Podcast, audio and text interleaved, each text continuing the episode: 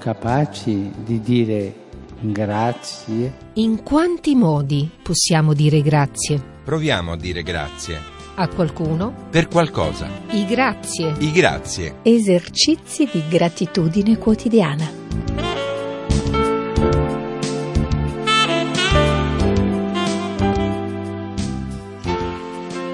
Ciao a tutti amici, bentrovati, buonasera da Laura De Luca. I grazie, spazio quasi quotidiano su Radio Vaticana, dove cerchiamo di rivalutare il sentimento della gratitudine. E insomma ci mettiamo d'impegno qui ogni sera a cercare un destinatario di un nostro grazie. A fine giornata mi sembra un buon modo no, per fare un bilancio.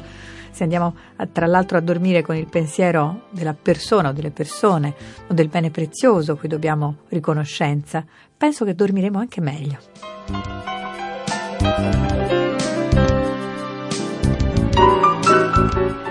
Radio Vaticana grazie. Oggi vorrei dire grazie a una categoria di persone, eh, di, a una generazione, diciamo così, un po' dimenticata tradizionalmente dal, eh, dal mondo della comunicazione, anche da chi dovrebbe istituzionalmente occuparsi. Dico grazie agli adolescenti.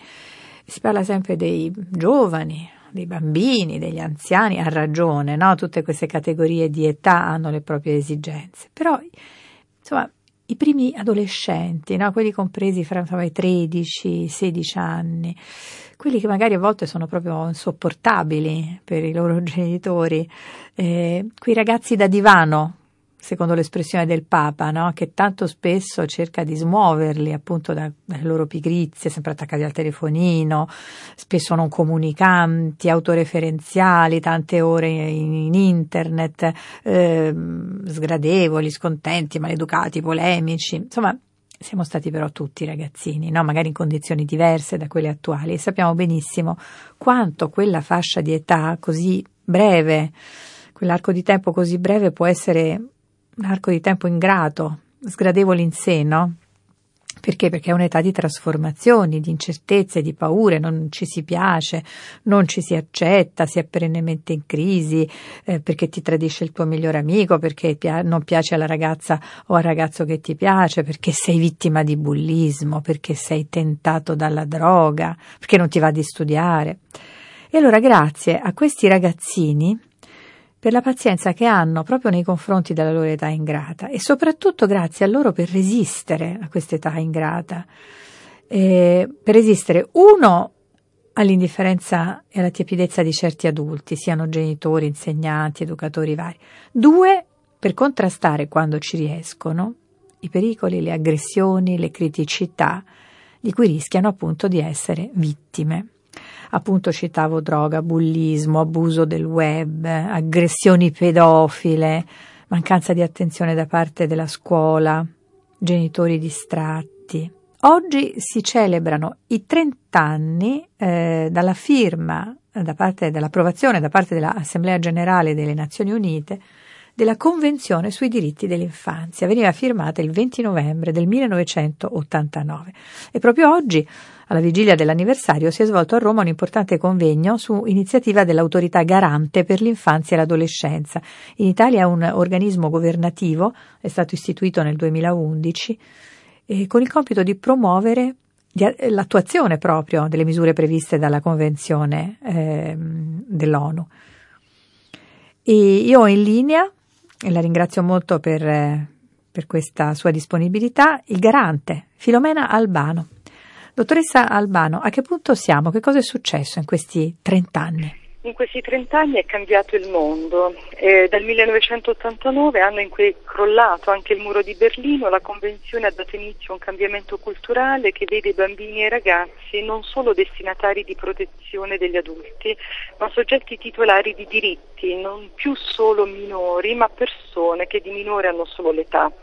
Oggi però, che è tempo di bilanci, dobbiamo interrogarci su quali diritti non sono stati ancora attuati, quindi quali diritti devono essere implementati e dobbiamo interrogarci anche su quali sono i nuovi diritti, cioè le nuove esigenze, le nuove vulnerabilità emerse eh, negli ultimi 30 anni che impongono la necessità di ulteriori tutele. Pensi al digitale, 30 anni fa era soltanto sullo sfondo, mentre adesso per i bambini e per i ragazzi spesso soli di fronte a uno schermo rappresenta un tema di stringente attualità. Anche il fenomeno delle migrazioni minorili 30 anni fa era sullo sfondo, mentre adesso il nostro Paese è fortemente interessato dal fenomeno. Quindi in chiave evolutiva dobbiamo pensare ai diritti scritti nella Convenzione. Ecco perché il nostro evento di oggi si intitola Diritti in crescita.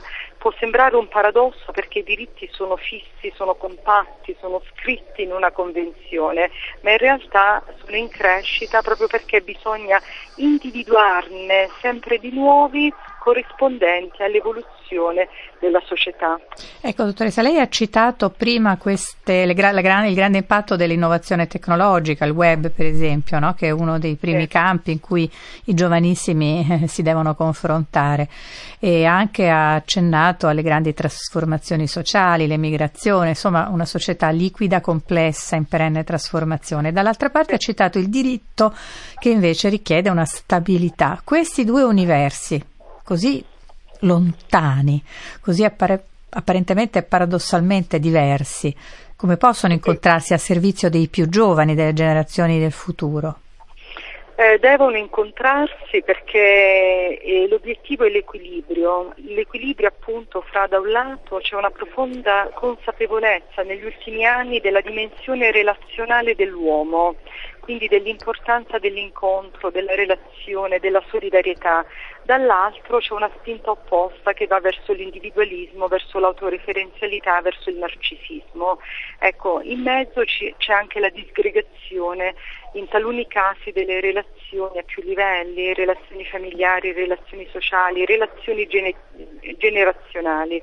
Ecco, di fronte a spinte apparentemente contrapposte, il metro ce lo indica ancora una volta la Convenzione ed è quello del superiore interesse del minore, che rappresenta lo strumento per bilanciare i diritti della Convenzione e nello stesso tempo rappresenta l'obiettivo. Ecco, quindi la risposta è sempre agendo e decidendo sulla base del superiore interesse del minore. Come ha visto cambiare in questi 30 anni i giovanissimi? Eh, ragazzi più soli, la solitudine eh, è una realtà dei nostri giorni, sia appunto per via dell'utilizzo del web che è una risorsa, ma comporta anche un filtro rispetto alle relazioni che diventano più rarefatte, sia perché il senso di comunità, una comunità che era abituata a tenersi unita, a ricostruirsi, a ricucire i rapporti, è diventata anche la comunità più rarefatta. Io oggi eh, nel corso di questa giornata ho parlato della necessità di ripensare, ritrovare il motto non uno di meno, che significa non un diritto di meno, ma anche non un bambino in meno, cioè nessuno si è lasciato indietro. Accanto ai diritti dei più giovani, dei giovanissimi, questa fascia di età un po' così trascurata no? tra la, l'infanzia e, e la giovinezza e l'adolescenza, tra i tanti diritti da salvaguardare, diritti sempre nuovi, perché sempre nuova è la società, lei può individuare anche dei doveri da parte dei ragazzi?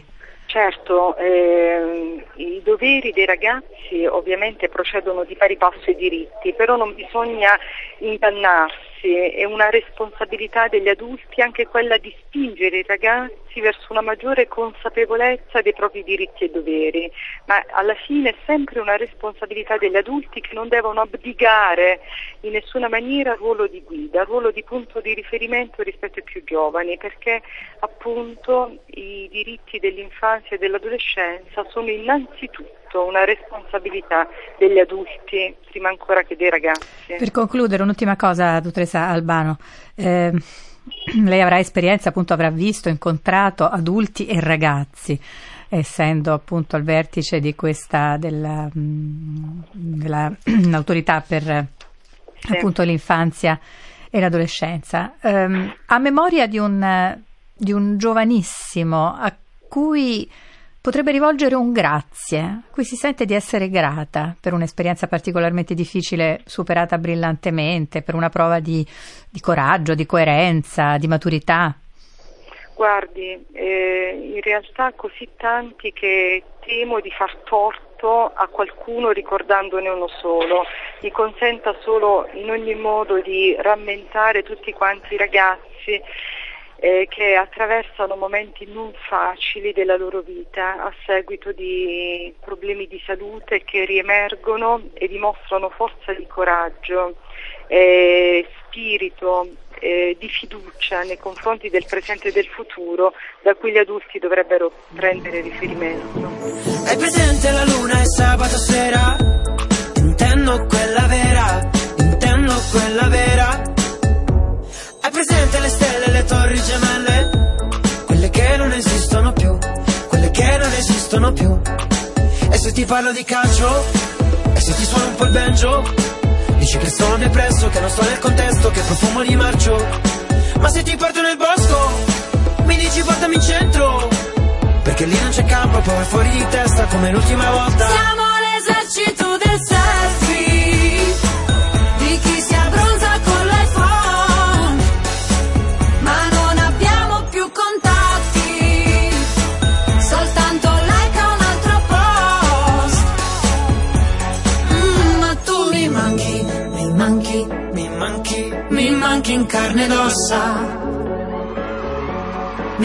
Manchi nella lista Delle cose che non ho, che non ho, che non ho hai presente la notte del sabato sera? Intendo quella nera, intendo quella nera Grazie alla dottoressa Filomena Albano, garante, eh, autorità garante per l'infanzia e l'adolescenza in Italia. Oggi a Roma, eh, precisamente alla, all'auditorium dell'Ara Pacis, si è svolto un importante convegno proprio a 30 anni dall'approvazione da parte dell'ONU della Convenzione per i diritti dell'infanzia e dell'adolescenza. Grazie a tutti i ragazzi che, pur vedendo disattesi i loro diritti, non perdono di vista i loro doveri.